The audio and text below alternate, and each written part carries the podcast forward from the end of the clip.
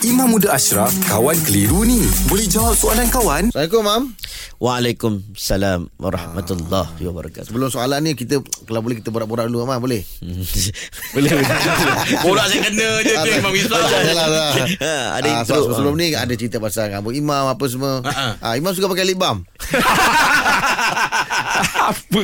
Aduh, apa kena mengenal lip balm ah. Allah. Ah, pakai pakai tapi hari ni tak pakai lah, tak ada. Ah, pakai. ada pakai, pakai nampak? lah. Kadang Ada pakai. pakai, kadang kita kering kita pakai lah. Ah. Okey, Mam. Soalan ni uh, uh, dia, dia tanya lah Alah ni soalan biasa ni Tapi tak pernah Iman jawab jugalah mm-hmm. Kalau terlupa niat puasa Adakah kita perlu teruskan puasa Atau boleh je makan macam biasa Okey, jumhur ulama kita faham betul-betul eh puasa puasa Ramadan ni dia kena niat pada malam hari. Hmm. Ha ini pandangan kita dalam mazhab Syafi'i pun kena niat pada malam hari.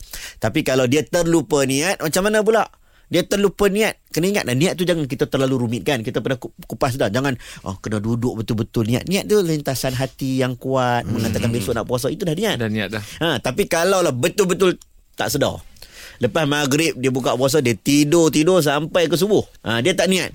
Jadi adakah sah puasanya? Ulama kata tak sah puasa dia sebab dia tak niat langsung. Hmm. Ha, dia tak niat. Jadi tak niat tu besok pagi dia boleh makan atau tidak? Hmm. Ulama kata dia tetap tak boleh makan. Ha, sebab menghormati Ramadan itu sendiri. ha, jadi kalau dia tak niat, tak sah puasanya, maka dia pun tak boleh makan.